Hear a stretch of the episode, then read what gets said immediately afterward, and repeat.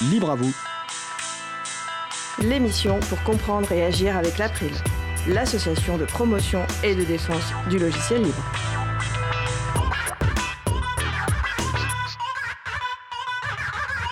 Bonjour à toutes, bonjour à tous, vous êtes sur la radio Cause Commune 93.1 en Ile-de-France et partout dans le monde sur le site causecommune.fm. Donc la radio dispose d'un web chat, rendez-vous sur le site de la radio causecommune.fm et cliquez sur chat et rejoignez-nous ainsi sur le salon dédié à l'émission. Nous sommes mardi 9 juillet 2019, nous diffusons en direct, mais vous écoutez peut-être une rediffusion ou un podcast. Soyez les bienvenus pour cette nouvelle édition de Libre à vous, l'émission pour comprendre et agir avec l'April, l'association de promotion et de défense du logiciel libre. Je suis Frédéric Couchet, le délégué général de l'April. Le site web de l'association est april.org et vous y retrouverez une page consacrée à l'émission avec tous les liens et références utiles, les détails sur les pauses musicales et toute autre information utile en complément de l'émission. Vous retrouverez également des moyens de nous contacter pour nous faire des retours, des points d'amélioration pour expliquer ce qui vous a plu. Je vous souhaite une excellente écoute. Alors voici maintenant le programme de l'émission. Nous allons commencer dans quelques secondes par une interview d'Antoine Viry, cofondateur de Zik Libre en Bib. La musique libre s'invite dans les bibliothèques. C'est pas évident à dire. Hein. D'ici 10-15 minutes, nous aborderons notre sujet principal qui portera sur les actions de la DINSIC, Direction interministérielle du numérique et du système d'information et de communication de l'État. Et en fin d'émission, nous aurons la chronique de Xavier Berne, journaliste à Next Impact. Et à la réalisation aujourd'hui de l'émission, Patrick Creusot. Bonjour Patrick. Bonjour tout le monde et bonne émission. Merci Patrick. Alors nous allons vous proposer un petit quiz. Je vous donnerai les réponses en cours d'émission. Vous pouvez proposer vos réponses sur le salon web de la radio, donc causecommune.fm, ou sur les réseaux sociaux sur lesquels nous sommes présents. Alors première question, lors de l'émission du 2 juillet, nous avons parlé d'un outil en cours de développement pour faciliter la gestion et la valorisation du bénévolat dans les associations. Quel est le nom de cet outil et quelle est l'adresse du site web pour le tester? Deuxième question, la nouvelle version de la distribution libre Debian s'appelle Buster, Rasmot en français, la précédente Jessie. Savez-vous quelle est la source d'inspiration pour ces noms? Les réponses en cours d'émission. Tout de suite, place au premier sujet. Nous allons commencer par une interview d'Antoine Viry, cofondateur de Zik Libre en Bible. La musique libre s'invite dans les bibliothèques. Bonjour Antoine. Euh, bonjour Fred. Alors, Zik Libre en Bible est un projet collaboratif qui vise à promouvoir la musique en libre diffusion dans les médiathèques. Alors, on va expliquer un petit peu ce qu'est ce, ce merveilleux projet. Déjà, peux-tu te présenter, s'il te plaît? Oui, ben merci déjà de l'invitation avant toute chose. Euh, donc je m'appelle euh, Antoine Viry et je travaille à la médiathèque de Passé, c'est à côté de, Rennes, à quelques kilomètres de Rennes. Et euh, donc à la médiathèque, je me charge de la communication essentiellement et puis du multimédia, donc tout ce qui a trait aux ordinateurs, aux formations, etc. D'accord. Alors quand est-ce qu'est né le projet Zik Libre en Bible, la genèse, et quels sont ses objectifs? Alors, figure-toi qu'en fait, euh, moi, je suis d'abord euh, venu euh, à la musique libre via le logiciel libre, puisque en tant qu'animateur multimédia, bah, j'étais et je suis toujours très attaché à, ces principes fondateurs. Et au moment de participer à Libre en fait, en 2010, je crois, et ben, je me suis dit tiens, ce serait bien d'étendre un petit peu à autre chose. Et donc j'avais commencé à fouiller un petit peu les autres domaines. J'avais entendu parler des licences Creative Commons, j'ai creusé un petit peu. Et on a fait une expo de photos sous licence Creative Commons. On a fait aussi donc euh, diffuser de la musique libre dans la salle d'expo, bref. Et étant très amateur de musique, je me suis intéressé euh, du coup au, phénomène de musique en, libre diffusion. Et euh, à partir de là, on a commencé à en prêter un peu à la médiathèque. Et par un, hasard c'est incroyable. Mon, collègue qui s'occupe de la musique a, passé, a rencontré euh, donc Vincent euh, qui s'occupe de la musique à Argentan, et ils ont, lors d'une formation, puis ils se sont rendus compte euh, qu'on faisait la même chose. À, plusieurs heures de, distance. Et on s'est dit que ça serait bien de se rencontrer. Et puis comme j'ai de la famille qui habite à Argentan ben, ça s'est fait très naturellement. On a vite sympathisé. Puis on s'est dit qu'on pourrait faire quelque chose sur Internet pour partager un peu ce qu'on trouvait à droite à gauche pour que ça pourrait potentiellement servir aux autres. Et puis nous ça nous permettrait de, de mettre tout ça en commun, sachant qu'on n'a pas du tout les mêmes goûts musicaux. Donc on a commencé à faire ça, et puis c'est ainsi qu'est né en Bible, la passion d'un discothécaire. Et puis après, moi j'avais quelques connaissances en informatique, et, le projet a été lancé. quoi. D'accord, donc l'objectif c'est de, faire connaître la musique libre dans les bibliothèques et d'utiliser de la musique libre dans les, enfin, dans les médiathèques. Alors comment fonctionne concrètement le projet? Alors le projet à la base c'était juste des chroniques. Donc on se disait on va mettre des albums qu'on aime bien, on va partager, puis, euh, puis les gens nous ont, nous rejoints au fur et à mesure, euh, sans qu'on demande pas grand-chose. Euh, et puis ben, pour, participer, il suffit de, nous contacter, on crée un compte au bibliothécaire, au bibliothécaire qui, qui souhaite participer, on leur explique comment fonctionne un petit peu le, principe de, chronique. Et puis, et puis c'est parti, quoi. Chacun, apporte ce qu'il peut au projet à, mesure de, son temps disponible. sachant que la, partie du temps, la plus grosse partie du travail, c'est quand même de trouver la musique qui va être suffisamment appréciée pour, être chroniquée sur Zikli Vibe. et sinon, ben, nous, après, on, forme un peu les gens à la, mise en ligne de chroniques.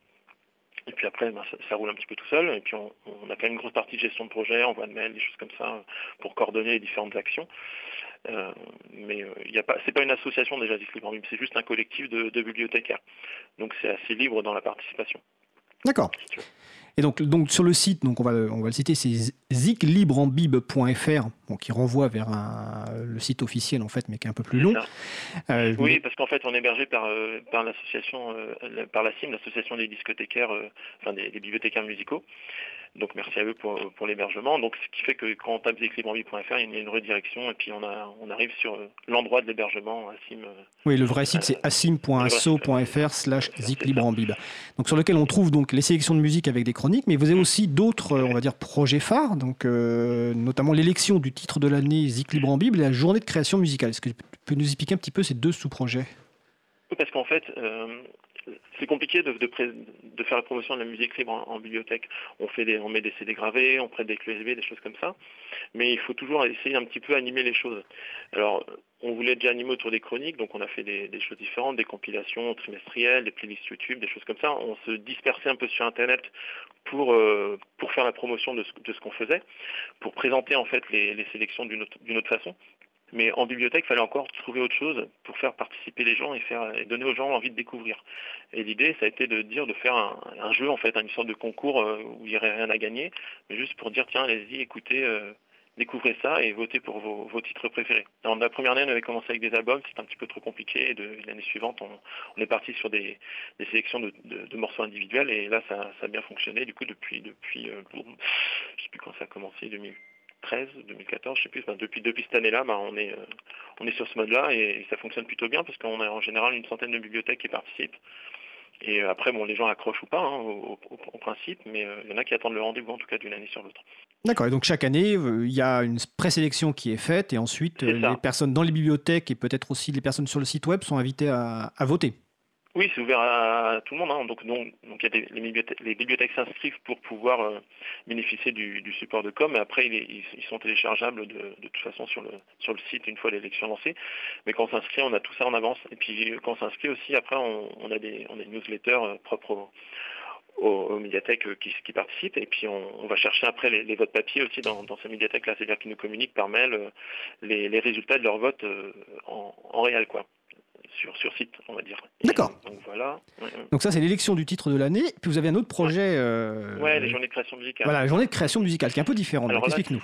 Ça, c'est ça n'a rien à voir en fait, puisque là, on est on est dans le mode participatif, c'est-à-dire que c'est bien de faire de la musique libre. on s'était dit aussi, c'était peut être sympa d'en créer, et donc c'est né surtout à passer, et aussi de, l'activité d'un net label euh, qui n'existe plus maintenant, un net label, un net label allemand qui s'appelait A Records, et qui connaissait pas en fait ces artistes plus que ça, parce que tout circulait via Internet, qui avait euh, du coup trouvé l'idée de, louer une maison au Danemark pour, que tout le monde se rencontre, et puis il, en sortait en fait un album euh, de, cette aventure, et je me suis dit tiens, c'est vrai qu'on pourrait aussi inviter proposer à des musiciens locaux de se rencontrer, même s'ils se connaissent pas, et puis euh, sur un temps donné, d'essayer de créer quelque chose ensemble et de partager ce quelque chose sous licence libre. Et là, pour le coup, sous licence vraiment libre, qu'on puisse reprendre comme on veut.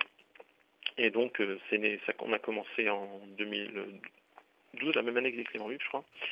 Et puis, euh, et puis on, en a eu à la huitième édition cette année. Donc, euh, donc c'est un projet qui, prend bien vie ici à passer. Après, on aimerait que ça s'étende un peu plus au-delà, au-delà, mais bon, c'est compliqué à mettre en place quand même. Il faut avoir un petit peu l'infrastructure, il faut avoir les, les, les gens dans l'équipe qui, qui, veulent, qui veulent bien s'y mettre et qui s'y connaissent un petit peu. Et puis voilà, ça demande quelques moyens quand même financiers. On, nous, on prend un ingénieur du son. Depuis deux ans, on prend quelqu'un pour la vidéo, pour faire une vidéo aussi. Donc euh, voilà, on sait bien qu'il faut, il faut un peu, on a un peu les conditions idéales et que c'est pas si facile que ça à reproduire. Mais on espère effectivement que ça se démocratisera dans, dans les différentes médiathèques. D'accord, bah c'est excellent. On écoutera d'ailleurs la, la, mm. création musicale 2019 hein, qui a été mis en, mise en ligne samedi. On l'écoutera à la fin de la chronique. Alors, depuis tout à l'heure, on parle de, de musique libre, mais on va peut-être un peu préciser les choses parce qu'il y a, y a les musiques libres qui permettent, comme dans le domaine du logiciel, les, les quatre libertés hein, utilisation, réutilisation, modification et redistribution. Et puis, il y a ce qu'on appelle les musiques plutôt de libre diffusion sur lesquelles il y a un certain nombre de ces libertés, mais, mais pas toutes. Et donc, typiquement aujourd'hui, alors c'est les licences libres, telles qu'on les entend, c'est les licences Creative Commons. Euh, attribution, partage dans les mêmes conditions, licence art libre. Et puis il y a les licences, on va dire, de libre diffusion, qui sont plutôt les licences Creative Commons. Alors généralement, soit qui interdisent la, redistribution ou l'utilisation commerciale, soit qui interdisent les modifications. Et donc sur euh, Zik Libre en, libre, toutes ces licences sont acceptées. Voilà, donc c'est un choix de, départ. Est-ce que tu ah bah que, est-ce que, tu peux déjà un peu expliquer pourquoi ce choix? Et est-ce que tu as noté des évolutions par rapport au choix des musiques par, rapport, pour, par les artistes? Bah, le choix il est simple, c'est que si on se limitait à la musique complètement libre, on ferait une chronique par mois. Donc, euh, et puis en tant que bibliothécaire aussi, l'idée d'aller vers les licences Creative Commons, c'est de présenter tout un pan de la culture qui n'est en général pas présenté ailleurs. Donc en tant que ça fait partie de nos missions un peu de, bibliothécaire de, présenter toute la culture et euh, toute cette musique distribuée, auto-distribuée souvent sur internet, elle n'est elle pas présente en fait dans nos médiathèques. Et euh, les artistes, c'est vrai qu'ils ont souvent des freins pour autoriser l'usage commercial ou, la modification. Donc en plus l'usage commercial, je dirais. Mais, euh, mais voilà, donc on, voulait quand même présenter ce, déjà ce qui va au-delà de, l'usage. Mmh d'origine, si tu n'es même pas censé copier, quoi, sauf dans un cadre euh, perso, quoi, et que c'est pas censé diffuser en dehors du, cadre de famille. Donc, ce sont des libertés euh, maigres, je dirais, quand tu prends une licence euh, NCND, là, non commerciale et, pas de pas d'œuvre dérivée, mais il y a quand même un peu plus de liberté qu'ailleurs, donc on s'est dit c'est quand même intéressant d'aller les chercher celles-là. D'accord. Et après, c'est à notre travail, par contre, de, de, dire, de faire en sorte que les gens comprennent que face à une licence Creative Commons, ils n'ont pas tout à fait la même chose en fonction du type de licence. Donc ça, effectivement, c'est un travail pédagogique assez important. De, déjà qu'il y a plein, plein, de gens qui confondent libre et libre de droit, donc euh, là, ça ne facilite pas les choses, effectivement. Mais c'est un travail intéressant, justement, pédagogique, parce que, comme tu le dis, il y a ah beaucoup de gens qui pensent qu'avec les licences Creative Commons, on peut faire tout ce qu'on veut. En fait, c'est pas c'est pas du tout le cas. c'est bon, c'est évidemment euh, au choix des personnes euh, qui ont qui ont mmh. créé une œuvre de faire ça. Et après, je suppose qu'il peut y avoir aussi des échanges avec les artistes pour leur expliquer les conséquences du choix de telle ou telle licence. Oui, d'ailleurs, le, je te disais que le, nom commercial n'était pas évident pour les artistes, notamment parce qu'il n'est pas très très bien défini. Il y a une espèce de, flou artistique autour de ça. Et souvent, quand les artistes choisissent le nom commercial, c'est pour se prémunir entre guillemets d'une vente à, leur, insu, je dirais.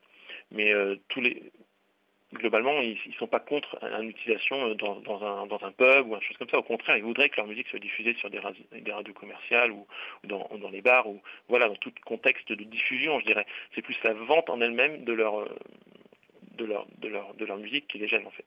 Oui, tout à fait. Souvent. Après, voilà, chaque, chaque artiste a son propre point de vue, évidemment. Exactement. Mais je pense qu'on refera de, on fera de toute façon à la rentrée une, une émission sur ce sujet-là, donc sans doute peut-être avec toi si tu es partant, peut-être les gens de Dogmazic aussi, pour échanger évidemment sur ces différents types de licences et puis l'impact que cela peut avoir. Comment... Avec les artistes, c'est très bien aussi. oui, aussi avec des artistes. à Dogmazic, il y a des artistes, et puis nous, à l'émission Libre à vous, on passe euh, que des musiques vraiment libres, et sur euh, certains des artistes euh, bah, sont, sont en tournée, donc enfin, il y a des artistes qui ne produisent plus, mais il y a des artistes qui sont en tournée, donc ce sera l'occasion effectivement d'en faire venir pour expliquer pourquoi ils ont fait le choix euh, de licences vraiment totalement libres par rapport à, d'autres types de licences. Alors on va quand même préciser que la journée de création musicale, par contre, euh, ce que vous produisez est en licence euh, libre Creative Commons, partage dans les mêmes conditions. Oui, et puis on va même jusqu'au bout puisqu'on met les sources. vous mettez les sources, exactement. Voilà, on ne peut pas faire plus. Hein, voilà, exactement. Alors, avant justement d'écouter le, le morceau, pour finir, comment on peut suivre l'actualité du projet Comment on peut participer au projet? Alors comme tu disais, il y a le site ziclibambi.fr, je pense que c'est le point d'entrée le plus simple puisqu'on on va diriger vers les différents sous-projets, comme tu disais aussi. Et puis, ben, on est présent euh, ben, sur, les réseaux sociaux euh, principaux, euh, Twitter et Facebook. Même si sur Twitter, on n'est pas très très actif, on fait surtout du relais d'information. Et sur Facebook, ben, voilà, on, met quelques petites choses en plus des fois, mais c'est pas non plus, on n'est pas des, des, férus plus que ça des, réseaux sociaux. Donc, c'est juste pour communiquer un petit peu en, dehors du site, essentiellement. Donc, je dirais que c'est les principaux vecteur de communication de, de Bible. On a aussi une playlist SoundCloud, ça c'est, ça c'est autre chose, c'est juste pour fournir un petit player avec les dernières nouveautés et que pour que chaque bibliothèque ou chaque euh, structure qui le souhaite, peu importe, chaque site web puisse présenter de façon simple en fait, inclure un, un, player audio avec les qui se renouvelle automatiquement. D'accord, très bien. Et puis, sur, puis on a notre page Bandcamp avec euh, déjà la 30e compile qui est sortie euh, vendredi dernier. Donc ça commence à s'accumuler pas mal. Et pour participer au projet, donc il suffit d'aller sur le site et puis d'envoyer un petit ouais, courriel. on ou, va euh, voilà. contact, ouais, c'est ça, ouais. D'accord. Bon, en tout cas, on nous encourage. Enfin, c'est vraiment un très beau projet que j'ai j'ai découvert récemment et sur lequel on a trouvé euh, évidemment quelques licences qu'on a, quelques musiques qu'on a déjà euh, diffusées. Donc euh, Oui. bravo. En plus, je ne savais pas que c'était lié initialement à Libre en Fête, qui était un événement qu'on organise. Ah bah lié, parce que moi, à titre perso, c'est de là, Voilà. c'est de est euh, Non, ça l'envie fait plaisir de savoir que des événements, bah, Libre en Fête est un, un événement qu'on propose Ah chaque oui. année depuis une vingtaine d'années au niveau de l'April Mmh. Et qui, qui est basé évidemment sur les gens qui, qui agissent en local. Donc c'est très bien de, de savoir ça, j'en suis tout à fait content. Donc euh, bah, en tout cas, je te remercie Antoine. Donc je précise qu'on va ensuite passer donc euh, la, le titre des journées musicales de 2019, donc Zik libre en bib, donc euh, .fr et vous êtes envoyé sur le site. Donc n'hésitez pas bibliothécaire à contribuer au site. Les personnes qui nous écoutent, n'hésitez pas aussi à aller prendre des musiques pour bah, vos soirées, pour euh, vos événements, parce que c'est ce site est fait pour ça. Donc euh, je te remercie Antoine. Je te souhaite une belle journée. Merci beaucoup Fred. Bah, de même, À bientôt. bel été. Merci toi Au aussi. Alors, nous allons donc écouter euh, le titre 2019 des journées de création de mu- Zik Libre en Bib. Le titre s'appelle L'amour vache et on se retrouve juste après. Putain, mais quel con Mais qu'est-ce que j'attends? Qu'est-ce que j'ai foutu? Mais qu'est-ce que j'ai fait? Que j'attends.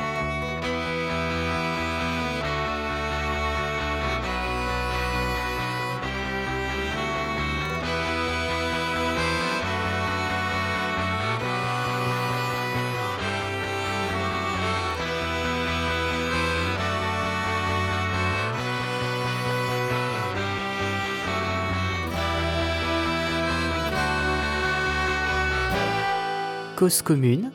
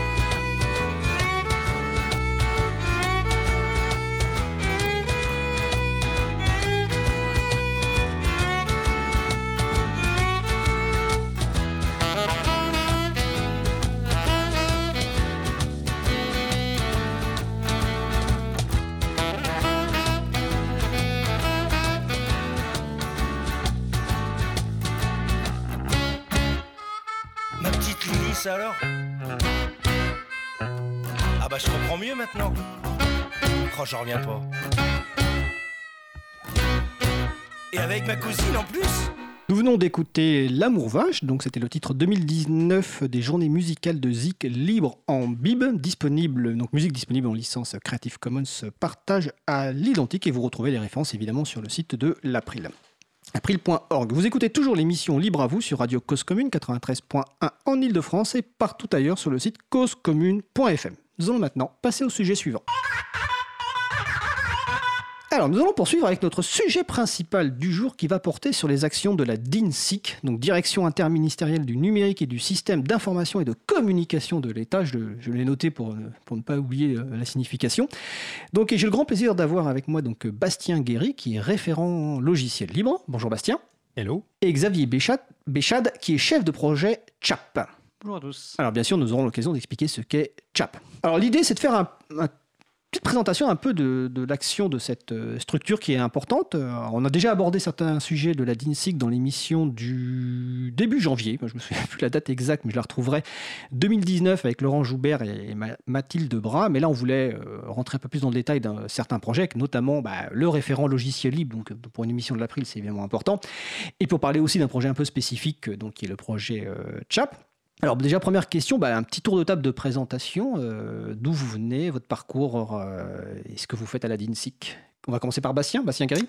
Euh, oui, donc moi je suis, j'ai une formation en sciences humaines au départ, en philosophie, puis je me suis passionné pour le logiciel libre un tout petit peu avant les années 2000. D'abord comme militant, hein, parce que j'étudiais la, la philosophie, et puis ensuite euh, je me suis plongé dans linuxfr.org, j'ai découvert la communauté, et je me suis mis à la programmation en tombant notamment dans Emacs. Euh, J'y ai pris goût, je suis devenu contributeur euh, du logiciel libre, puis mainteneur, ce qui m'a donné un peu une vue aussi sur ce que c'est au-delà de la simple contribution, comment on gère un progrès qui peut être euh, important. Et puis euh, ensuite, un tournant, ça a été de quitter euh, les sciences humaines pour m'engager plus du côté de l'associatif, en travaillant notamment pour Wikimedia France en 2010. Je suis devenu indépendant en faisant à la fois du développement et de l'assistance à maîtrise d'ouvrage.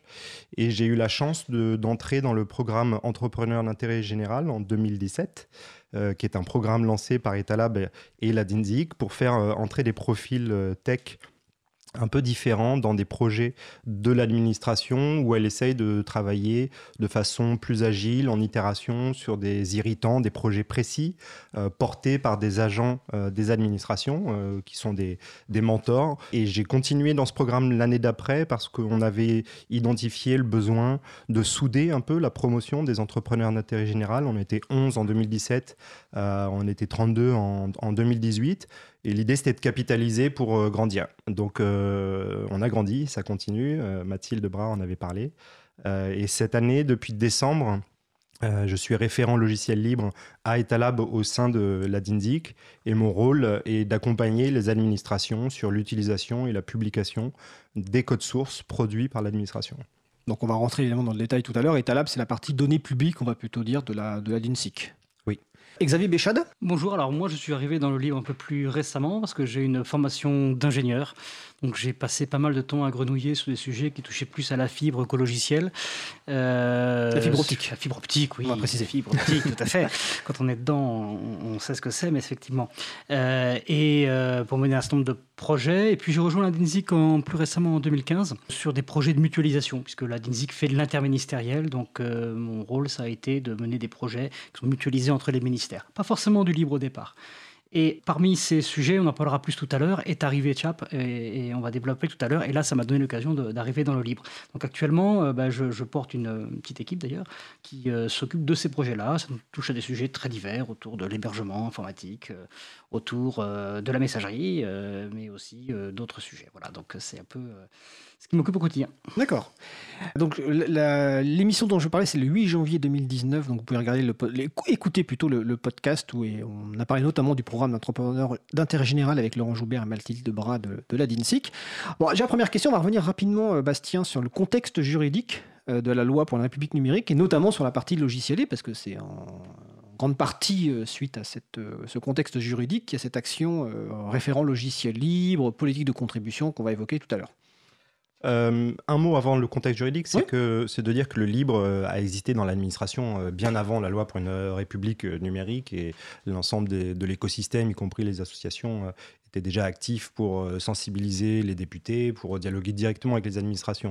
Euh, deux projets emblématiques et historiques de cette mobilisation autour du logiciel libre avant même la loi pour une république numérique, c'est le socle interministériel du logiciel libre, qui a donc démarré dans le milieu des années euh, 2000 et qui consistait à essayer de faire converger les administrations autour de solutions libres euh, recommandées. Euh, Le deuxième projet emblématique, c'est le marché de support logiciel libre. Les administrations identifiant un besoin de support commun sur des souches libres qu'elles utilisent dans plusieurs administrations, se sont dit, ben, faisons un marché de support pour être sûr d'avoir le support dont on a besoin sur ces, souches-là. Donc ces choses-là, ces projets existent, étaient expérimentés avant la loi Le Maire euh, qui dit donc euh, en 2015-2016, 7 octobre 2016, euh, que les logiciels sont des données publiques administratives au même titre que les données scalaires qu'on retrouve dans l'open data. Donc en disant cela, elle, incite, elle, invite les administrations à publier le code source des logiciels. Il y a évidemment des conditions. Euh, il faut que ce soit du code source développé dans le cadre d'une mission de service public. Il faut que le code source soit euh, achevé, qu'il n'y ait pas de secret relatif euh, ou absolu. Donc il y a tout un ensemble de conditions, mais ce sont des conditions qui s'appliquent aussi dans le cas de l'open data. Donc on relève bien du même régime et c'est dans l'idée de continuer à valoriser les données publiques à la fois dans un but de retombée économique, comme pour l'open data, en disant bah, s'il y a une contribution de l'administration à un écosystème, ben, cet écosystème peut s'en emparer pour faire des entreprises, des startups euh, et autres, et dans un autre enjeu de transparence auprès du, citoyen sur euh, les outils qui sont utilisés en, production. Cette transparence, elle est particulièrement décisive dans un cas particulier, qui, est le cas euh, des logiciels qui mettent en œuvre des algorithmes de décision et un impact sur les individus. Pour le dire très concrètement, le cas de Parcoursup, que les gens connaissent bien.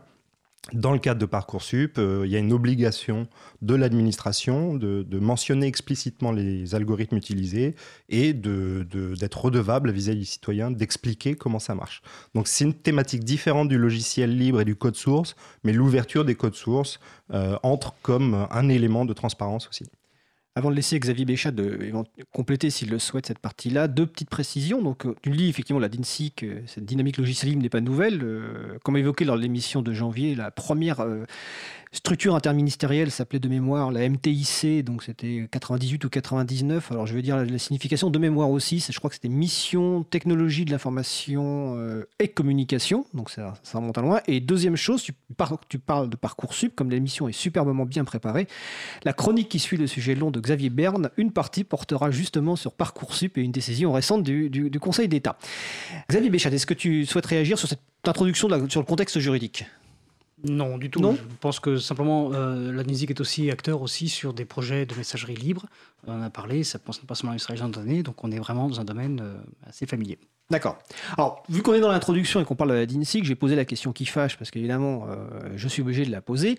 Donc, la DINSIC existe depuis quelques années. Il y a eu plusieurs directeurs qui se sont succédés Jérôme Filippini, Jacques Marzin, Henri Verdier. Alors, je suis désolé si j'en oublie un, je ne crois pas. Depuis fin décembre ou début janvier, donc, il y a un nouveau directeur qui est Nadi euh, Bouana. Et. Euh, bon, qui, a soulevé quelques inquiétudes, alors à la fois par une interview bah, justement de Xavier Berne dans Next Impact, dans lequel il y avait une question, je crois, sur la notion de priorité au logiciel libre, et lui euh, indiquait que c'était un débat du début des années 2000 et qu'il préférait une approche pragmatique. Et puis d'autres événements qui ont fait qu'il y a eu une certaine inquiétude. Est-ce que la dynamique logiciel libre se poursuit à DINSIC Je suppose que si vous êtes là, la réponse est sans doute euh, positive. Voilà. Est-ce que vous pouvez un petit peu rassurer les gens qui, s'inquiètent un peu? Alors, Nadi Bouana est arrivé le 10 décembre euh, de l'année dernière. Euh, la dynamique euh, autour du logiciel libre continue, sinon je ne serais pas là. Euh, et non seulement elle continue, mais elle s'incarne, sinon Xavier Béchade ne serait pas là. Et je dirais que moi, j'ai pas peur du tout des mots de pragmatisme. L'environnement administratif est un environnement forcément contraint en termes de ressources humaines, en termes de moyens, et il faut tenir compte de ces contraintes pour passer du déclaratif à l'effectif. Euh, passer du déclaratif à l'effectif, ça veut dire ben, euh, mesurer ce que signifie euh, l'autonomie, la maîtrise de nos systèmes d'information et leur efficacité. C'est aussi un mot que Nadi Bouana a employé et on ne peut pas faire l'impasse sur l'efficacité. On reparlera peut-être de la feuille de route TechGouv et des grandes priorités, mais dans les grandes priorités, il y a la simplification pour les usagers. C'est le rôle de l'administration. La feuille de route, elle est publiée déjà? Il y a les grands axes de la feuille de route qui sont publiés avec euh, six priorités attractivité, inclusion, simplification, économie, maîtrise et, et alliance. Donc, Alors, tu j'avais loupé la, la publication de, de- de cette feuille de route, mais on, on la rajoutera. le lien. euh, Voilà, exactement, et ça me permettra de la lire avant de partir en vacances. Euh, donc la voilà. maîtrise, c'est, on, on est là-dessus, on est dans les systèmes Mmh. d'information. Donc, euh, une partie de la DINDIC, par exemple, s'occupe du réseau qui met en communication l'ensemble des administrations. Bah là, ça demande de la maîtrise et euh, il y a des enjeux qui euh, sont au-delà du, logiciel libre. Donc, moi, le pragmatisme, ça me va très bien. Ça veut dire qu'on passe de- des déclarations et des expérimentations à euh, des actions qui peut-être sont plus modestes mais dont on pense qu'elles seront plus effectives pour les priorités qui sont l'efficacité et l'autonomie. Euh, dans les inquiétudes, il y avait euh, l'attente d'une publication d'un document euh, dont tu as parlé tout à l'heure, qui est le fameux SIL, donc le socle interministériel de logiciels libres, hein, qui a donc été publié récemment. Donc ce document a notamment vocation à, encourager l'usage concerté et coordonné des solutions libres dans l'administration. Donc est-ce que tu peux nous faire un petit, petit brief sur ce, sur ce SIL, d'où il vient, où on en est, et puis peut-être les évolutions futures? Bastien. Alors, comme, je disais, le CIL, c'est un projet historique et emblématique qui mobilise environ 150 euh, agents dans différentes euh, administrations, euh, qui essaye de faire remonter un peu euh, quels sont les logiciels libres en usage dans les ministères, quels sont ceux qui sont cruciaux, et surtout qui demandent à des agents d'être référents d'être porteurs pour tel ou tel logiciel auprès des autres administrations. Donc concrètement, ces agents-là euh, se retrouvent en réunion euh, plénière d'une journée, échangent sur leurs pratiques euh, de, d'utilisation du livre, de développement et autres. On a par exemple eu une présentation de l'installation de GitLab dans un ministère. Et donc, C'est il y a quoi, des- GitLab? GitLab, pardon, c'est un logiciel qui permet de déployer une forge, un site web pour partager du code source, soit publiquement, soit via du partage privé.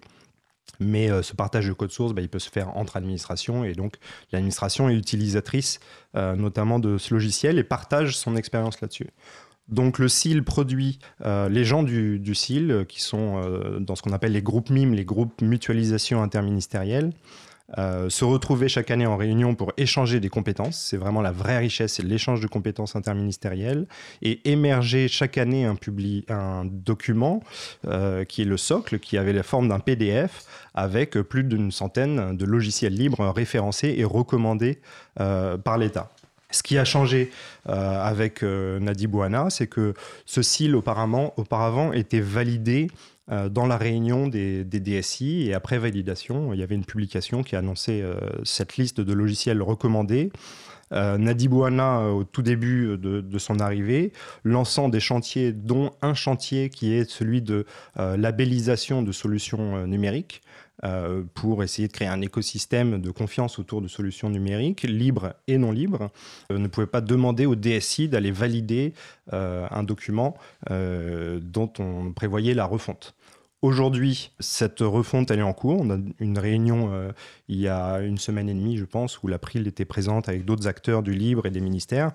Et l'idée, c'était un peu de faire le constat que c'est difficile de maintenir une communauté, euh, une communauté qui en plus n'a pas un portage officiel euh, très net et très clair de la DINDIC, euh, qui a eu un portage flottant, ça c'est un problème qui existait bien avant euh, Nadi Bouana. Et donc l'idée c'est si on manque de gens pour vraiment porter de la recommandation, cette recommandation elle perd de la valeur. Du coup, on s'engage plutôt dans une voie de remontée d'usage. C'est-à-dire que la richesse des échanges interministériels, eh bien, c'est d'aller publier ça pour toucher au-delà des ministères centraux, les collectivités, les villes et l'ensemble des acteurs. Et de cette remontée d'usage, euh, réfléchir à des systèmes de recommandation, entre guillemets, plus latéraux, parce que le besoin, il est sur euh, la connaissance. Un autre point important, c'est que au début du CIL, euh, juste avant la circulaire Héros de 2012, les enjeux, c'était de faire converger les systèmes d'information autour d'un logiciel unique. Donc, on allait chercher dans les bases de données, par exemple, quel était le logiciel de base de données qu'il fallait recommander.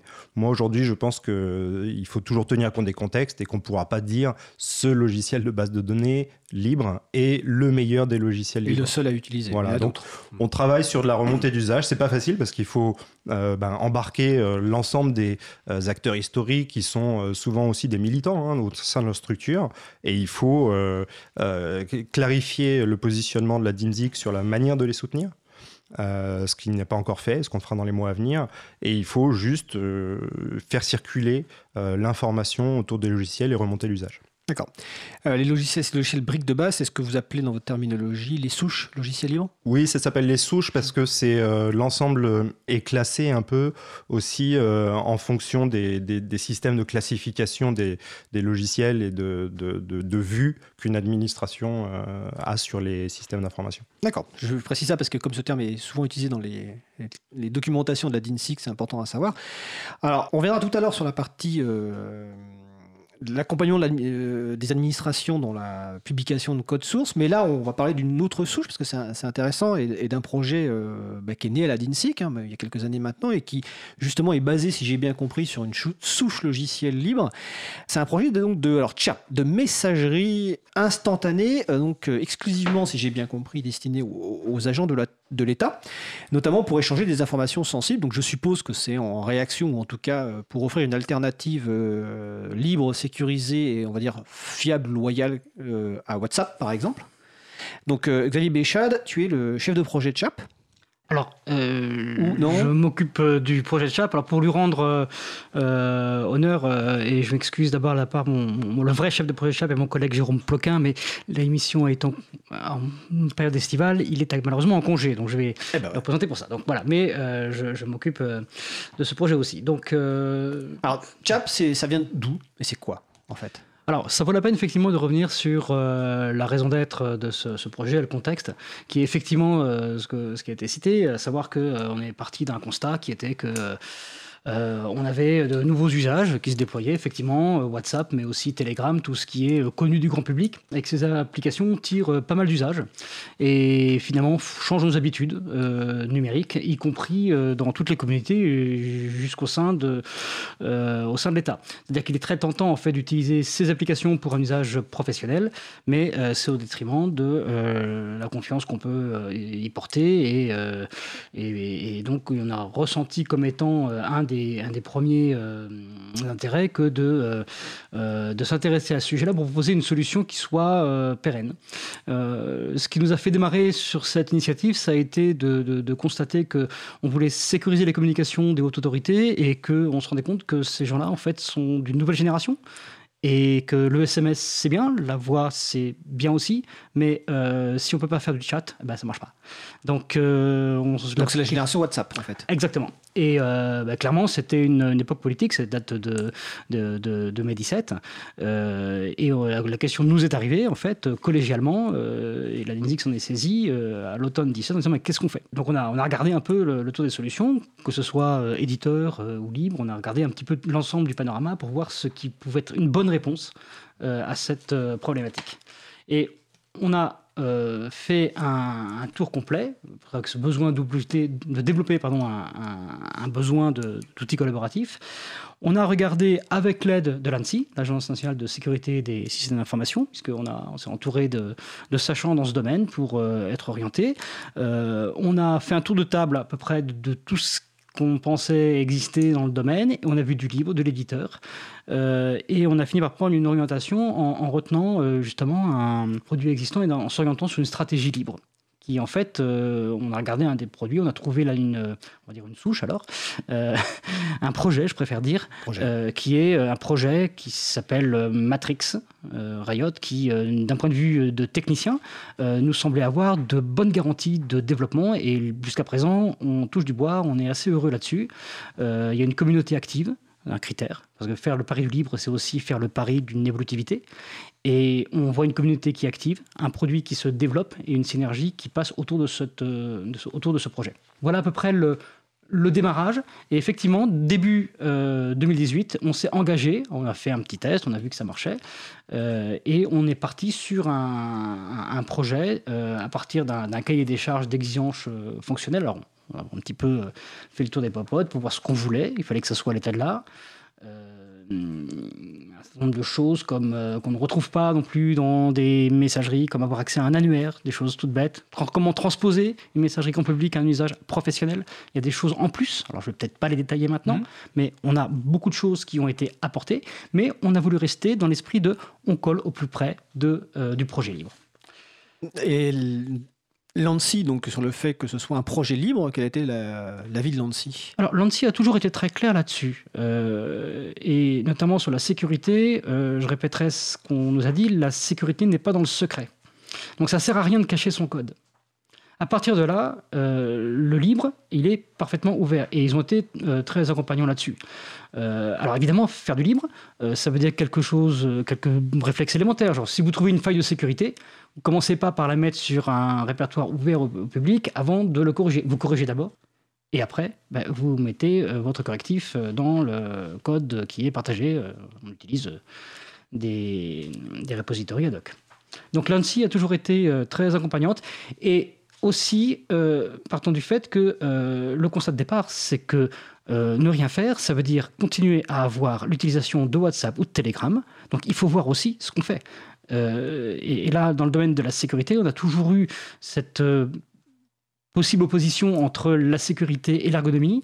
Et là, on a euh, cette démarche consistant à dire, mais il faut une sécurité d'un bon niveau, il faut surtout toucher le plus grand nombre. La vraie sécurité, c'est le produit du niveau de sécurité par le nombre de personnes qu'on peut atteindre.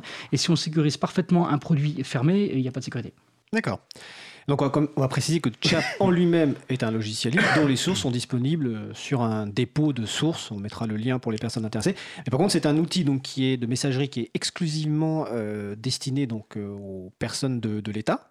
Ça? Alors on peut le préciser qu'actuellement, euh, Chap est ouvert depuis plusieurs mois et est destiné aux agents de l'État. au jour d'aujourd'hui, c'est on va dire exclusif. Et euh, sans rentrer dans, des détails euh, particuliers, il a aussi une vocation qui est de s'étendre pour qu'on puisse euh, interagir avec des personnes avec qui on doit discuter qui ne sont pas forcément des agents de l'État. C'est une invitation. Mais là, j'anticipe un peu sur l'évolution du produit. Chap est un produit jeune, il se démarre maintenant, et actuellement, c'est cela. Ok, on reviendra sur l'évolution tout à l'heure, et notamment ma question sur la, volonté de pouvoir communiquer avec d'autres personnes qui utilisent Matrix, mais en n'étant pas sur l'état, mais on reviendra tout à l'heure sur l'évolution des fonctionnalités. On va revenir un petit peu donc, sur le deuxième sujet euh, qu'a cité tout à l'heure euh, Bastien, qui est notamment donc, Bastien Guéry, l'accompagnement et euh, de l'administration pour la publication de code source par l'État et déjà le recensement de code source. Donc ça, c'est en tant que référent logiciel libre, je, suppose que c'est une partie de, ta tâche. Est-ce que tu peux nous donner quelques détails sur l'importance de cette tâche et puis euh, les bonnes pratiques, euh, l'évolution euh, oui, tout à fait. D'abord, juste une parenthèse un peu, parce que c'est important, je pense, dans l'esprit des gens, de mesurer les dimensions en termes d'administration. La DINSI, qui est une administration de 140 environ agents, donc on est tout petit, y compris par rapport à des grandes DSI d'autres. DSI, direction des systèmes d'information. d'autres directions des systèmes d'information des, ministères. Donc euh, on est dans l'incitation et la valorisation et l'accompagnement au quotidien, au fil de l'eau, j'allais dire. Ça prend la forme pour moi, par exemple, de un mail que je reçois de la Cour des comptes me disant euh, nous avons ce logiciel, nous aimerions l'ouvrir, comment fait-on? Donc le comment fait-on, il y a une partie euh, juridique de réponse aux questions sur quelles sont les licences à utiliser. Euh, ces licences, elles ont été euh, fixées par, décret pour ce qui est des licences euh, permissives, où on retrouve les licences habituelles, Apache, MIT et autres. et on inclut aussi des licences à réciprocité, type GPL, Affero, GNU Public License et autres. donc c'est répondre sur le plan juridique, répondre sur le plan technique aussi, parce qu'en fait, les personnes qui, avec qui je discute ne sont pas tout le temps directement les développeurs. Ça peut être soit des développeurs, si c'est un développeur interne à l'administration, soit le chef de projet euh, qui récupère le code d'un prestataire. Donc ce chef de projet-là, bah, il ne pas, il sait pas ce que c'est que le format Markdown pour euh, un README, il n'a pas forcément toutes ces habitudes-là qui font partie de nous, de la qualité euh, qu'on veut encourager. Donc au quotidien, c'est ça, c'est accompagner des administrations sur leurs demandes d'ouverture. Des fois, c'est plus en amont. On peut imaginer euh, soit une agence publique, soit un ministère qui va lancer un appel à projet. Et donc, dans le cadre de cet appel à projet, elle va faire des recommandations sur la publication des données en général, donc soit les données en open data, soit les données euh, de logiciels euh, produits dans le cadre de ces différents projets répondant à l'appel à projet. Et donc là, j'interviens un peu plus en amont pour essayer de mesurer euh, les enjeux et toujours pareil, de répondre aux questions sur bah, c'est quoi une licence libre, c'est quoi l'intérêt de le faire et c'est quoi le risque de le faire. Il faut bien voir que c'est de l'énergie en plus, ça coûte euh, d'ouvrir du code. Donc nous, on privilégie plutôt l'ouverture de nouveaux codes euh, plutôt que d'aller chercher euh, des, projets déjà existants où là, la complexité, bah, je ne peux pas l'assumer seul et on n'est pas assez nombreux en termes de ressources pour accompagner l'ouverture de gros projets. Mais ça fait aussi partie de cela. À titre d'exemple, je discute en ce moment avec le développeur de la plateforme HAL, la plateforme de partage des publications scientifiques en open HAL, voilà la plateforme des publications scientifiques. Et donc, on discute de comment ouvrir ce code qui est euh, ancien, qui a du legacy, euh, où c'est compliqué. Euh, du legacy? Legacy de l'héritage. délicat à gérer. Le code est une matière vivante et périssable. Donc c'est ça l'ouverture, c'est l'accompagnement, je veux dire en, direct, un à un. En parallèle, on a commencé avec un collègue d'Etalab, Antoine Augusti, à essayer de faire un recensement un peu euh, des, comptes d'organisation présents sur GitHub, GitLab et d'autres forges, euh, et qui sont des comptes d'organisation d'organismes publics. Donc on a le ministère des Finances, on a la DINSIC, euh, on a différents projets. C'est pas un compte d'organisation par structure, ce serait trop simple. Ça peut être des comptes d'organisation par projet. et on en a référencé plus d'une centaine qui nous donnent aujourd'hui une vue sur à peu près 2000 dépôts de code source. Donc si on veut un état euh, du code source ouvert par l'administration, on a 2000 dépôts. Évidemment, là-dedans, il y a à boire et à manger, il y a des dépôts où il n'y a pas de licence, euh, il y a des dépôts où, il ne faudrait pas que ce soit ouvert, il y a de tout, mais c'est un point de départ. Et l'idée, un peu comme je disais pour le CIL, on va aller vers l'usage plutôt que la recommandation. Bah là, c'est de prendre ce point de départ-là, d'essayer d'identifier des dépôts critiques qui demandent à être valorisés pour que euh, une mairie demain aille chercher sur ce moteur de recherche euh, trouver un dépôt qui l'intéresse et qui est peut-être à terme de la mutualisation. La mutualisation, c'est le Graal dans le libre, mais souvent on l'invoque très tôt, alors que c'est le plus compliqué à faire, encore plus quand on est une administration où il y a beaucoup de, de friction et de, de petites cases.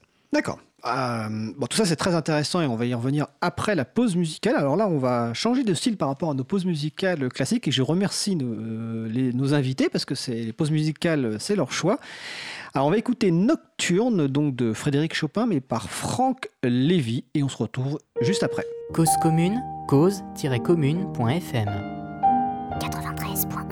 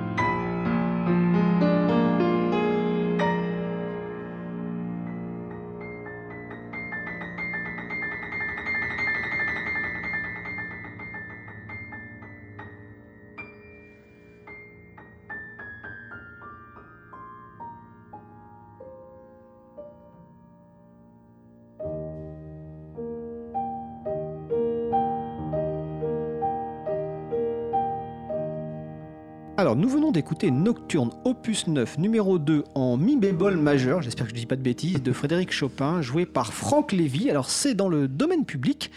Euh, cette musique a été trouvée euh, sur un projet que je ne connaissais pas, en fait, euh, qui s'appelle Muse Open, qui propose des enregistrements d'œuvres dont les partitions sont dans le domaine public et l'enregistrement est diffusé sous une licence libre. Et oui, parce qu'effectivement, euh, il y a aussi les droits voisins, il n'y a pas que les droits d'auteur qui jouent. Donc, quand on fera l'émission sur les musiques libres, on parlera de ça. Donc, vous retrouverez les références sur le site de l'April. Donc, je remercie, je ne sais plus si c'est Xavier ou Bastien qui avait proposé, c'est c'est Bastien qui avait proposé ce, ce titre. Et nous écouterons encore tout à l'heure de la musique classique. Donc, vous écoutez toujours l'émission Libre à vous sur Radio Cause Commune 93.1 en Ile-de-France et partout ailleurs sur le site causecommune.fm. Avant de reprendre, je vais répondre à la première question du quiz. En début d'émission, bon, il n'y a pas eu de réponse sur le salon, sur les réseaux sociaux. En tout cas, je n'ai pas vu passer. Donc, lors de l'émission du 2 juillet, nous avons parlé d'un outil en cours de développement, un outil libre en cours de développement pour faciliter la gestion et la valorisation du bénévolat dans les associations. Je vous demandais son nom et son site web. Le nom, c'est Bénéva Libre. Et le site web, c'est assez facile, c'est bénévalibre.org. Donc n'hésitez pas à le tester, notamment si vous êtes des associations, car c'est en cours de développement. Donc il y a plusieurs partenaires qui participent, l'April, Framastoff, le Crédit Coopératif et la CRAGEP euh, Bourgogne-Franche-Comté, si je ne dis pas de bêtises. Bon, nous allons donc euh, reprendre le sujet. Et on va revenir sur CHAP. CHAP, c'est T-C-H-A-P. Tout à fait. D'où vient le nom euh, CHAP merci de la question parce que c'est un nom qui a une petite histoire. Alors Chap, c'est une marque déjà qui est déposée, Euh, mais au départ, c'est en fait un hommage au télégraphe Chap.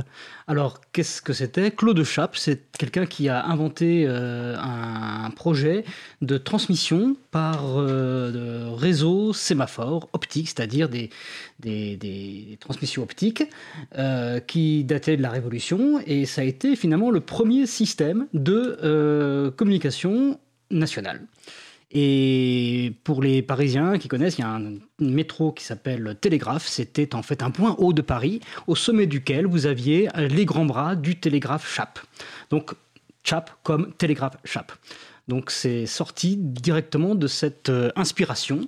Et on avait au départ pensé l'appeler Chap. Moi je trouvais que ça évoquait Old Chap, ça faisait un petit peu anglais, sympathique. Mais c'était plus difficile à Chap dans le sens euh, bon copain, quoi. Et oui, le copain. Oui. Euh, et puis en revanche, si ça avait été un petit peu lourd, ça aurait fait chape de plomb. On m'a dit que c'était Ouais. pas une bonne idée. Donc euh, sur le paperboard, on a fini par rajouter un T. Et là, du coup, ça faisait aussi l'homophonie avec bah, le chat anglais. Et on s'est dit, mais oui, c'est forcément une bonne idée. D'accord, donc CHAP. T-C-H-A-P. Alors tout à l'heure, on a, on a parlé un petit peu de la genèse, des, des- des objectifs. On peut peut-être voir aussi les évolutions à, à- à venir. J'avais une question que j'avais commencé tout à l'heure. Donc CHAP est basé sur le Matrix, donc, qui est un protocole de communication décentralisé. Le logiciel, c'est Riot. Le logiciel client, Riot, Client, client, c'est Riot.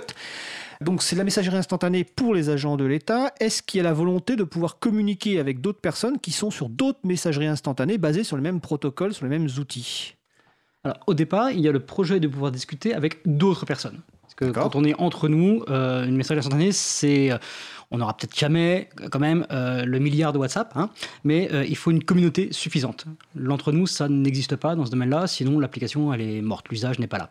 Le besoin, ça va être, et ça faisait partie aussi de notre ambition au départ, de pouvoir discuter avec des gens qui ne sont pas eux-mêmes des agents de l'État.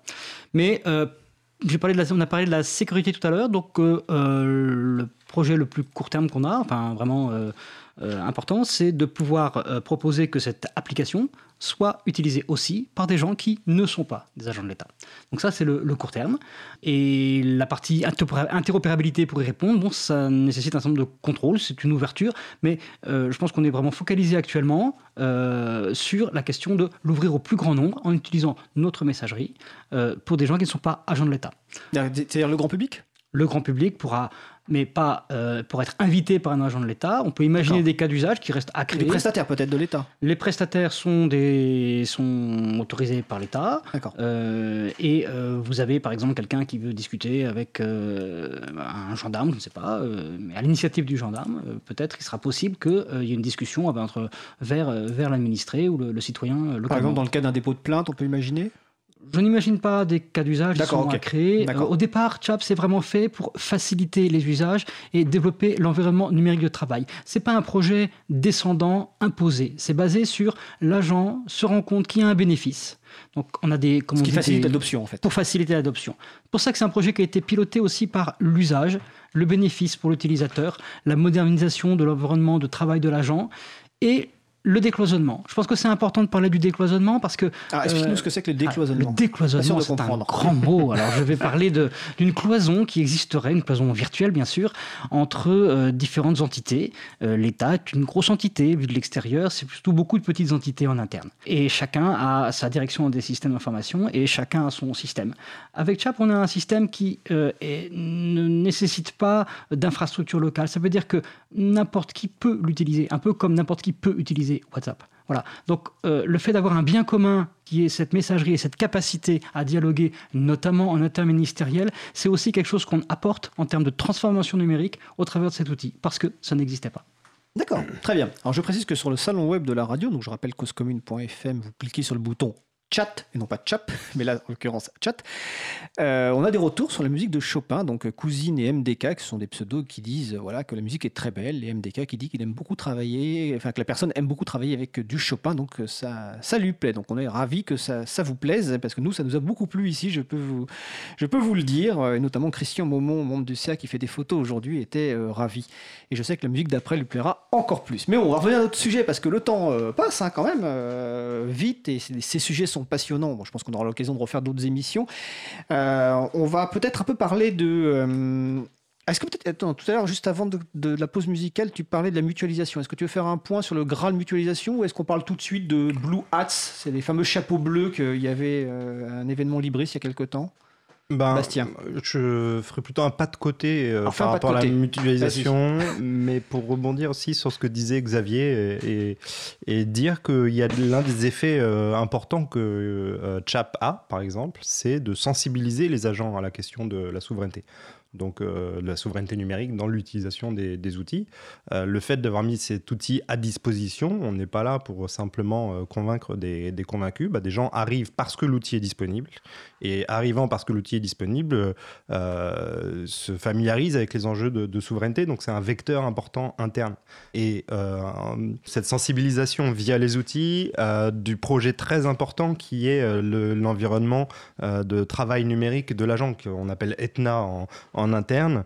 Euh, ETNA, voilà, pour l'environnement de travail numérique euh, de l'agent. Xavier, tu m'arrêtes si j'ai une bêtise, mais ça, c'est, euh, on a des agents euh, publics qui sont euh, très très nombreux et qui ont un poste de travail qui est parfois désuet, qui est parfois compliqué et avec des outils qui sont pas forcément à jour. Et la DINSIC a à cœur vraiment de mettre ça dans sa priorité. C'est la simplification des services pour les usagers, les citoyens, mais aussi l'amélioration des conditions de travail des agents.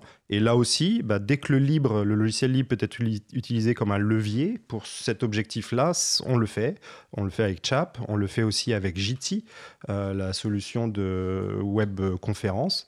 Euh, et ce qui est intéressant de noter, c'est que c'est pas la DINSIC tout le temps qui est euh, faiseur, mais elle est en animation euh, et en coordination de, de projets interministériels.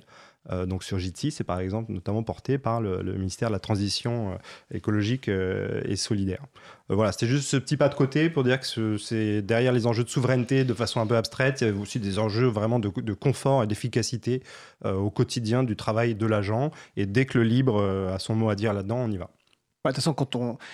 Récemment, on faisait une, une émission sur la bureautique libre, notamment LibreOffice et, et la migration de la ville de Grenoble. Et un point essentiel, c'était que c'était, euh, il fallait partir aussi des besoins et de- du confort d'utilisation des personnes qui allaient utiliser l'outil. hein. On n'utilise pas un Voilà. outil juste pour le Mhm. plaisir que de l'utiliser. Il faut partir de là.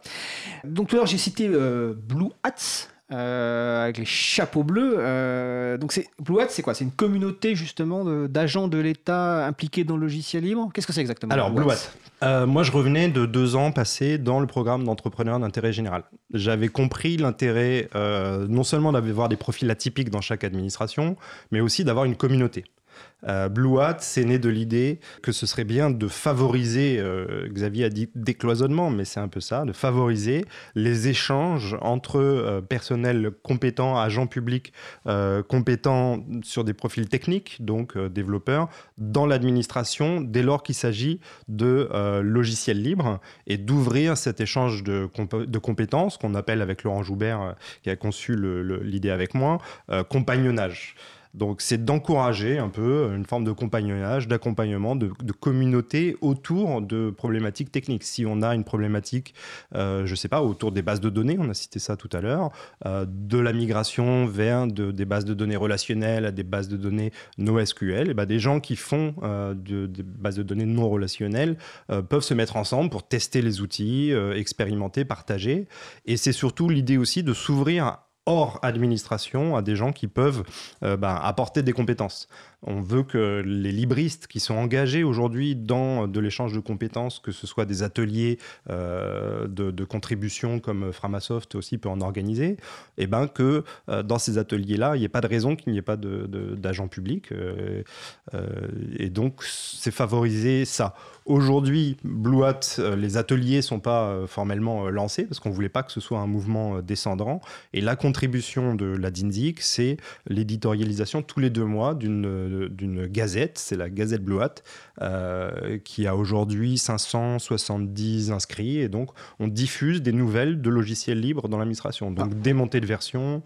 euh, des, euh, des ateliers qui s'organisent ailleurs, des, Précisons que donc les personnes qui sont inscrites, n'importe qui peut s'inscrire. Oui. C'est pas uniquement des personnes de l'administration. hein. Je, je- je suis inscrit à, Oui. à- à cette liste, donc on mettra le lien évidemment sur le site de la de l'April. Donc toute personne intéressée par en fait ce qui se passe dans l'administration et le logiciel libre peut s'inscrire à cette euh, gazette, donc qui est une lettre d'information électronique. Exactement. Tous les deux mois, c'est ça? C'est ça. Donc c'est, euh, on envoie un, un- un email euh, et puis on reçoit aussi des contributions. Donc les gens qui ont à dire, ben voilà, moi je suis prestataire, je travaille avec telle collectivité territoriale, on a mis en place ça et voici la page, l'URL euh, du cas d'usage qu'on voudrait partager avec le reste de la communauté. On fait remonter ces, ces L'URL, c'est l'adresse web sur laquelle on trouve le- la, Oui, page. ouais, oui. Euh, Excuse-moi de préciser, non, non, mais tu, tu fais bien de me, de me déchiffrer. C'est bon, un, défaut de toute personne qui est passionnée par son activité. Hein, donc, Ouais, euh, ouais. d'employer des acronymes ou des mots qu'on pense euh, maîtriser. Donc, euh, donc ça, c'est voilà. Donc on encourage évidemment les personnes qui nous écoutent à s'inscrire à, donc, à, cette, à cette gazette hein, pour recevoir tous les deux mois ben, voilà, l'état de l'art, on va dire, euh, de logiciel libre dans l'administration. Et puis évidemment de pouvoir aussi proposer des contributions, de ne pas hésiter à le faire. Voilà, c'est aussi partie du constat donc euh, de la force de l'échange communautaire au sein du programme Entrepreneur Intérêt Général et aussi bah, si on regarde dans les 10 organisations qui publient le plus de codes euh, sources sur euh, GitHub, parmi ces 10 organisations, il y en a deux qui sont euh, BetaGouv et Etalab. Euh, sur l'ensemble des organisations en France. Donc ça Ah, veut en dire France, qu'on a parlais dans le monde. non, non, pas dans le En monde, France, en pas. France, simplement en France. Mais bien. ça veut dire qu'on a du code euh, libre, ouvert, euh, qui n'est pas forcément connu des gens, qui n'a pas forcément vocation à être tout le temps mutualisé ou à recevoir des contributions. Ça, c'est aussi un point important.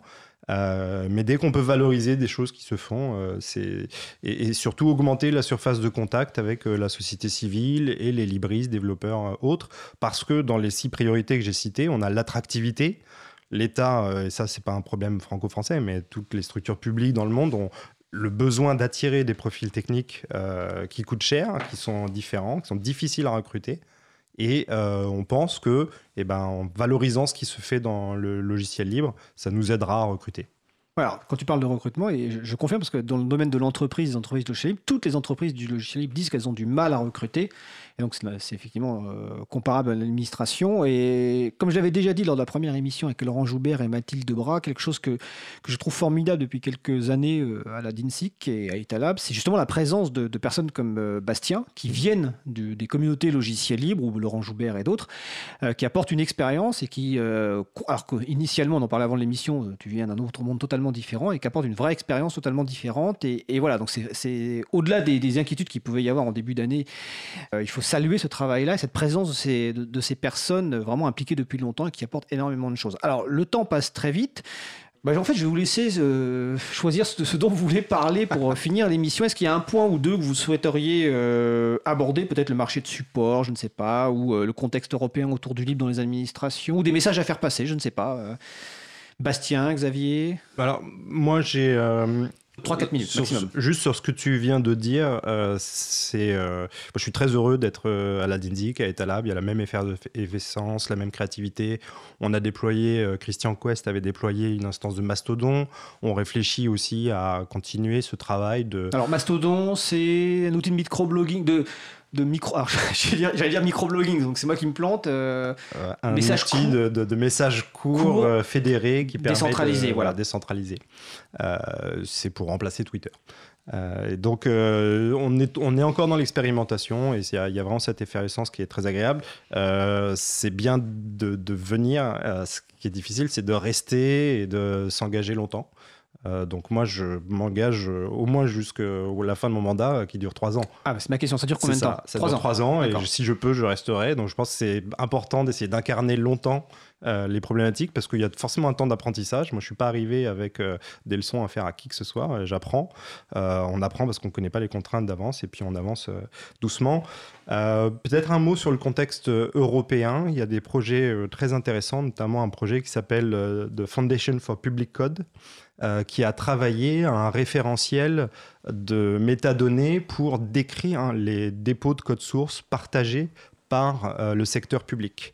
Donc euh, ça, c'est l'un des chantiers qu'on voudrait euh, enclencher, c'est-à-dire à partir de la liste des 2000 euh, dépôts de code source public qu'on trouve, commencer à éditorialiser et à inciter d'utiliser ces, ces métadonnées euh, pour que les catalogues qui se construisent en Italie, euh, en Hollande et dans d'autres pays ben, puissent euh, avoir un peu le- les mêmes données de, de référence et encouragent la mutualisation. Je sais qu'autour de CHAP, il y a d'autres pays qui se sont montrés intéressés.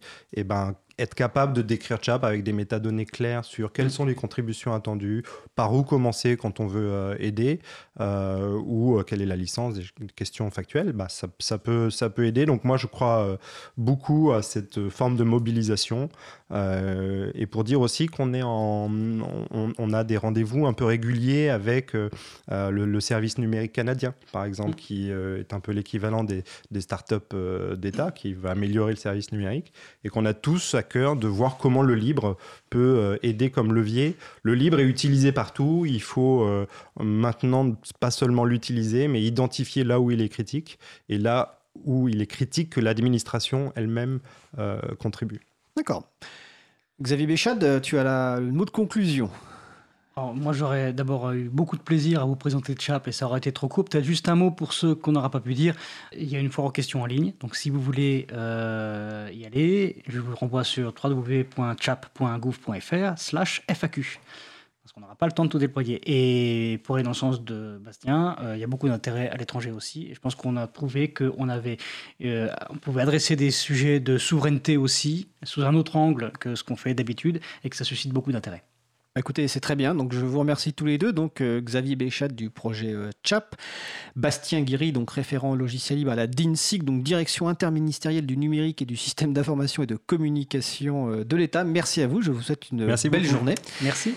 Alors, nous allons faire une euh, petite pause musicale, également choisie par euh, nos invités. Là, c'est une pause musicale choisie par Xavier Béchade. C'est Open Goldberg Variation, variation, Les variations Goldberg de les Bach. variations Goldberg de Bach par euh, Kimiko Ishizaka. Et on se retrouve juste après.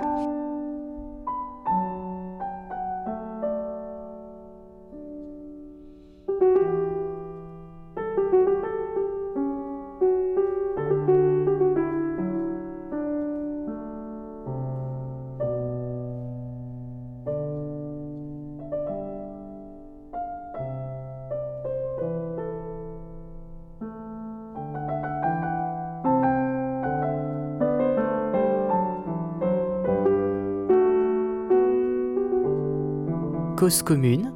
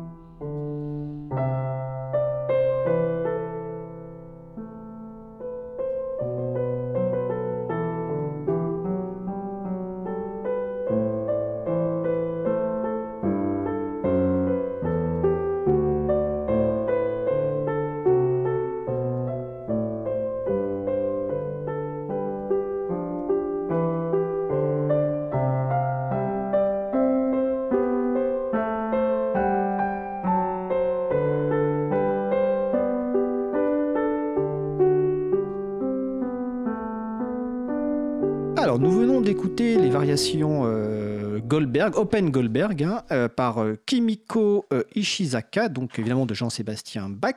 Alors je précise que pareil, hein, c'est sous licence libre, donc là c'est en licence Creative Commons Attribution, donc vous retrouverez les références sur le site de l'April, april.org. Donc vous écoutez toujours l'émission Libre à vous, l'émission pour comprendre et agir avec l'April sur Radio Cause Commune 93.1 en Ile-de-France et partout ailleurs sur le site causecommune.fr.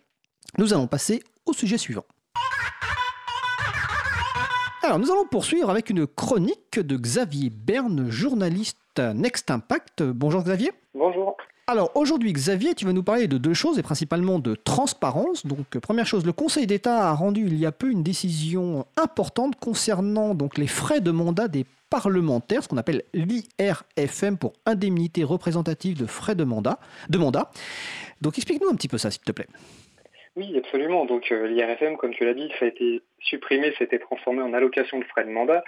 Mais si on en parle, c'est parce que, en fait, en 2017, l'association Regard Citoyen avait en fait demandé à avoir accès euh, aux, détails en fait d'attribution de, cette enveloppe euh, qui est attribuée en fait à chaque parlementaire. L'IRFM, c'était une enveloppe d'environ 5 000 euros par mois qui était destinée à couvrir en quelque sorte les frais professionnels des députés, comme par exemple l'allocation de leur permanence ou s'ils avaient besoin d'acheter une gerbe de fleurs pour une cérémonie officielle, etc. Euh, L'enjeu, en fait, derrière, euh, derrière tout ça, puis le regard citoyen cherchait à, obtenir la transparence sur ces informations, d'une part pour démontrer en fait que cet argent était utile aussi au, bon fonctionnement de la démocratie, et aussi implicitement, c'était d'inciter les, élus à être davantage précautionneux en fait dans l'usage qu'ils pouvaient faire de ces données publiques. On a entendu par exemple parler il y a quelques années de, euh, ce député qui avait acheté sa, sa permanence grâce à l'IRFM mais plus récemment dans le dernier rapport de, la, de la déontologue de l'Assemblée nationale, on a vu qu'il y avait des députés qui avaient cherché à savoir s'il était possible de, payer grâce à, cette enveloppe, par exemple, les amendes qu'ils avaient pu avoir, euh, des amendes des contraventions routières, ou même s'ils pouvaient s'acheter une trottinette électrique ou une paire de lunettes. Tout ça pour dire que donc Regard Citoyen avait demandé en 2017 aux députés de la précédente majorité de communiquer leur relevé de, bancaire en fait de l'IRFM. Il y en avait uniquement sept qui avaient répondu favorablement.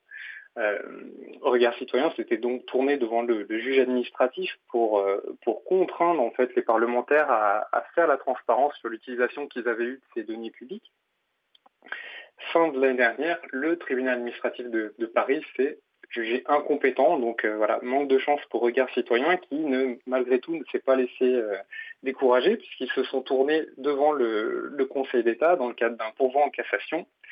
Le 27 juin dernier, surprise, euh, le Conseil d'État a annulé le jugement du tribunal administratif de Paris, jugeant qu'en fait le juge était bel et bien compétent pour savoir si oui ou non ces fameux relevés bancaires étaient des documents administratifs euh, communicable à tout citoyen sur le fondement de la fameuse loi CADA sur l'accès aux documents administratifs.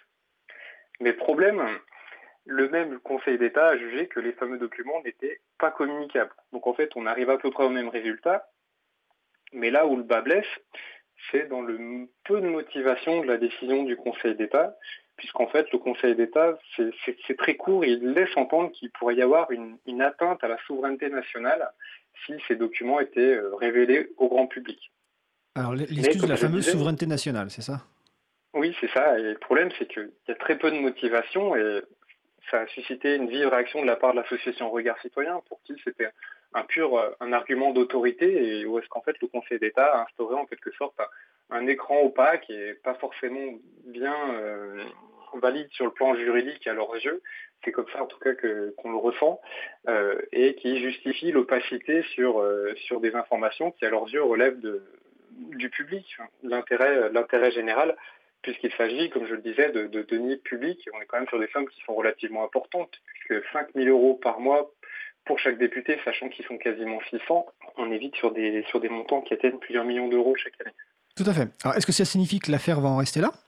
Alors, il euh, n'y a rien d'acté pour l'instant à ma connaissance. Regard Citoyen a simplement communiqué sur le fait qu'ils allaient étudier avec leurs avocats un possible recours devant la Cour européenne des droits de l'homme. Mais euh, même dans une telle hypothèse, ça risque de prendre beaucoup de temps et d'être assez fastidieux. D'accord. Bon, bah écoutez, on va, écoute, on va suivre un peu ce que, ce que fait Regard Citoyen. Et s'ils nous écoutent, peut-être qu'ils peuvent nous envoyer directement un message, euh, soit sur le salon web, soit via les réseaux sociaux. Alors, le Conseil d'État, toujours lui, a rendu euh, également une décision, alors remarquée, entre guillemets, sur un autre dossier. Alors, celui, qui- un, un de tes dossiers pas- qui te passionne, hein, enfin, qui passionne beaucoup de gens d'ailleurs, euh, Parcoursup. Donc, est-ce que tu peux nous faire un petit un rappel sur euh, la chronologie de ce dossier? Je vais faire un petit rappel, mais voilà, pour euh, aussi resituer un peu la chronique, c'est vrai qu'on est sur deux décisions, on est dans le même cas de figure, une demande de transparence de la part de la société civile et une réponse vraiment du Conseil d'État qui, était très attendue et qui va avoir une importance euh, capitale vu que à chaque fois le Conseil euh, se statue en fait dans le cadre d'un pourvoi en cassation et on se retrouve avec une réponse quelque chose de très peu motivé malheureusement et, euh, une issue qui est, peu favorable à la transparence. Donc effectivement, sur Parcoursup, pour rappeler un petit peu les enjeux, c'était le syndicat étudiant l'UNEF qui avait demandé l'ouverture de ce qu'on appelle les algorithmes locaux en fait de Parcoursup qui étaient utilisés par différentes universités. Et là, dans le cadre de l'affaire qui a été examinée par le Conseil d'État, c'était avec euh, l'Université des Antilles. Les fameux algorithmes locaux, c'est un peu le cœur de la machine Parcoursup dans la mesure où est-ce qu'en fait ce sont des tableurs euh, de type Excel qui sont utilisés par les, jurys pour faire un pré-classement des candidats à partir notamment de leurs notes, avant l'examen euh, vraiment définitif par le jury. Et donc euh, là, cette fois-ci, le tribunal administratif qui avait été saisi euh, dans le cadre de la première instance avait donné gain de cause euh, à l'UNEF en disant que les fameux algorithmes locaux étaient communicables. Là, bien sûr, ça a suscité une vive réaction de la part de l'Université des Antilles et puis aussi du ministère de l'Enseignement supérieur et, des présidents d'université qui ont rapidement voulu mettre un terme un petit peu à, l'hémorragie qui avait suscité ce premier jugement du tribunal administratif qui était aussi très attendu. Et donc, le 12 juin dernier, on a eu l'arrêt euh, du Conseil d'État. Euh, et là, cette fois-ci, en fait, le Conseil d'État, pareil, il s'appuie sur, je le cite, des travaux préparatoires, fin citation, de la loi euh, ORE sur l'orientation des étudiants de 2018 qui avait donc introduit le, dispositif Parcoursup pour juger que les fameux algorithmes locaux ne, pas, ne pouvaient pas être communiqués à l'UNEF.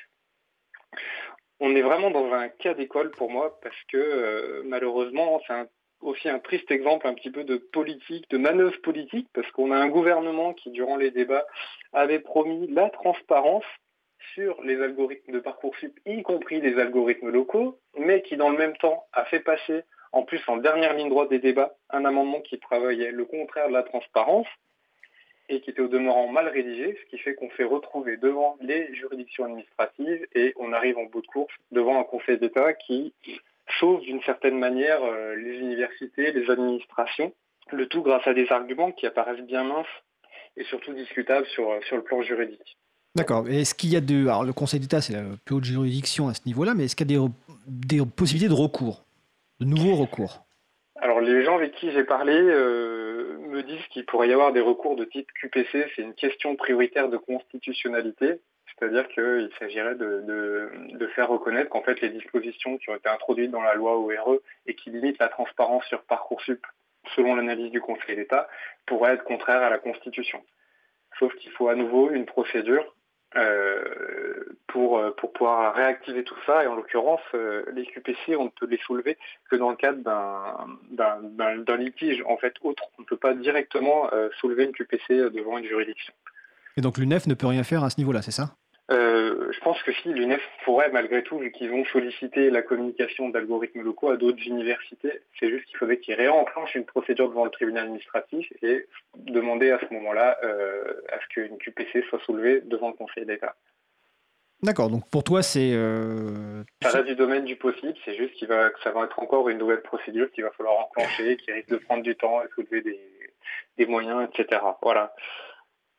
D'accord. Donc en tout cas, ces deux exemples, et c'est pas malheureusement euh, forcément les seuls, pour, toi montrent un, symbole de, politique politicienne anti-transparence quelque part, malgré les promesses. Oui, le, ce, qui est plus frappant sur ce dossier, c'est qu'on a vraiment un gouvernement qui, durant les débats parlementaires, a crié haut et fort qu'il y aurait de la transparence sur Parcoursup, que l'opacité sur euh, APB, qui était le prédécesseur, prédécesseur de Parcoursup, s'était terminée, que qu'il y aurait la transparence sur tous les algorithmes, y compris les algorithmes locaux. Et finalement, il y a eu cet amendement qui est passé dans le cadre des débats et aujourd'hui, ben, on se rend compte que cet amendement était destiné au contraire à limiter la transparence sur Parcoursup. C'est pour ça que pour, moi, il y a eu vraiment des mensonges sur ce dossier qui sont assez flagrants.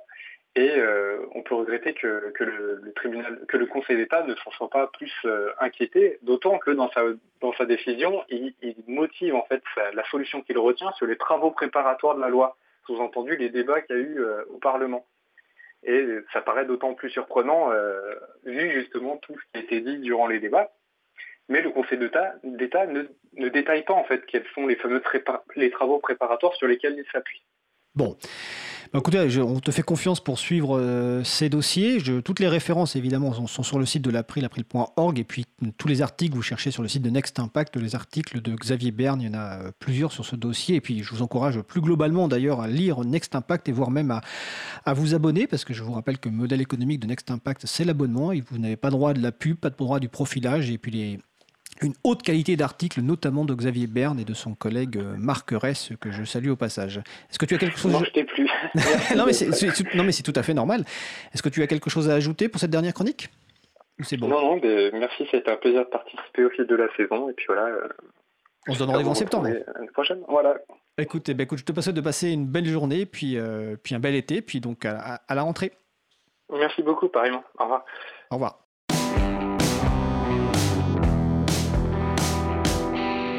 Nous approchons de la fin de l'émission. Donc, dans les annonces, déjà, bah, pour ne pas oublier la réponse au quiz de la deuxième question. D'ailleurs, on va voir si mes, invités connaissent la réponse. Je suis à peu près. Voilà. Ah bah, il donne déjà. Voilà. Donc, euh, alors, sais pas si ton micro était branché, mais je dirais que tu as donné la bonne réponse. Donc, la question, c'était la nouvelle version de la distribution libre Debian s'appelle Buster. Donc, euh, Rasmod. La précédente s'appelait Jessie. Je posais la question savez-vous quelle est la source d'inspiration euh, pour ces noms? Eh Comme l'a dit effectivement Bastien Guéry, ce sont des personnages de Toy Story. Donc, voilà. vous apprendrez que donc tu, alors tu auras gagné un, verre euh, d'une boisson fraîche qui est déjà dans le réfrigérateur. Euh, je ne citerai pas de marque ni de type de, boisson. Concernant les choix musicaux, vous avez écouté aujourd'hui de la musique classique. Euh, je rappelle que sur le site, sur la page web consacrée à l'émission, bah, il y a un bloc-notes sur lequel vous pouvez proposer des, des, musiques sous licence libre. Donc n'hésitez pas à les proposer. nous vous ferons un plaisir de les diffuser. Donc en gros, vous voyez, c'est entre 2 minutes à 4 minutes, 4 minutes 30 maximum.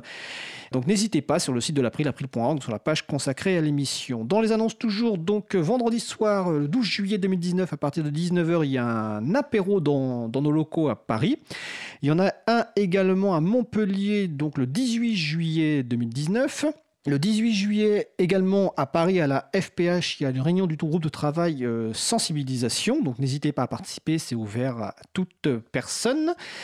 Euh, je vous avais parlé la semaine dernière de Battle Mesh, euh, donc les réseaux maillés, des réseaux que, où l'information circule d'un point à un autre, mais pas en suivant un chemin fixe et qui peut être utilisé notamment contre la surveillance, pour également relier des, des, endroits euh, sur lesquels il y a des, par exemple des catastrophes naturelles. Bah, ça se passe toujours à Saint-Denis, donc du 8 juillet au 14 juillet 2019. Donc c'est battlemesh.org, c'est donc au 6B. N'hésitez pas à aller à la rencontre de ces, de ces personnes, parce que même si c'est technique, euh, bah, vous pourrez poser des questions, découvrir des choses intéressantes. Autre annonce, ah bah oui, pour la rentrée.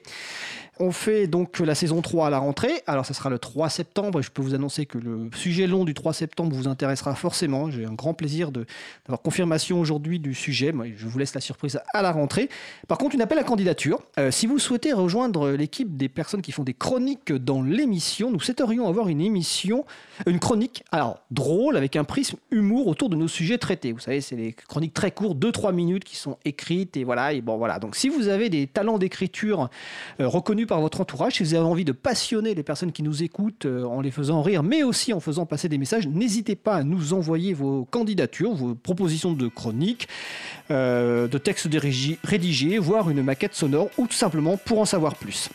Alors notre émission se termine. Je remercie les personnes qui ont participé à l'émission. Antoine Viry, Bastien Guéry, Xavier Béchade, Xavier Berne. Au manettes de la régie aujourd'hui, Patrick Creusot.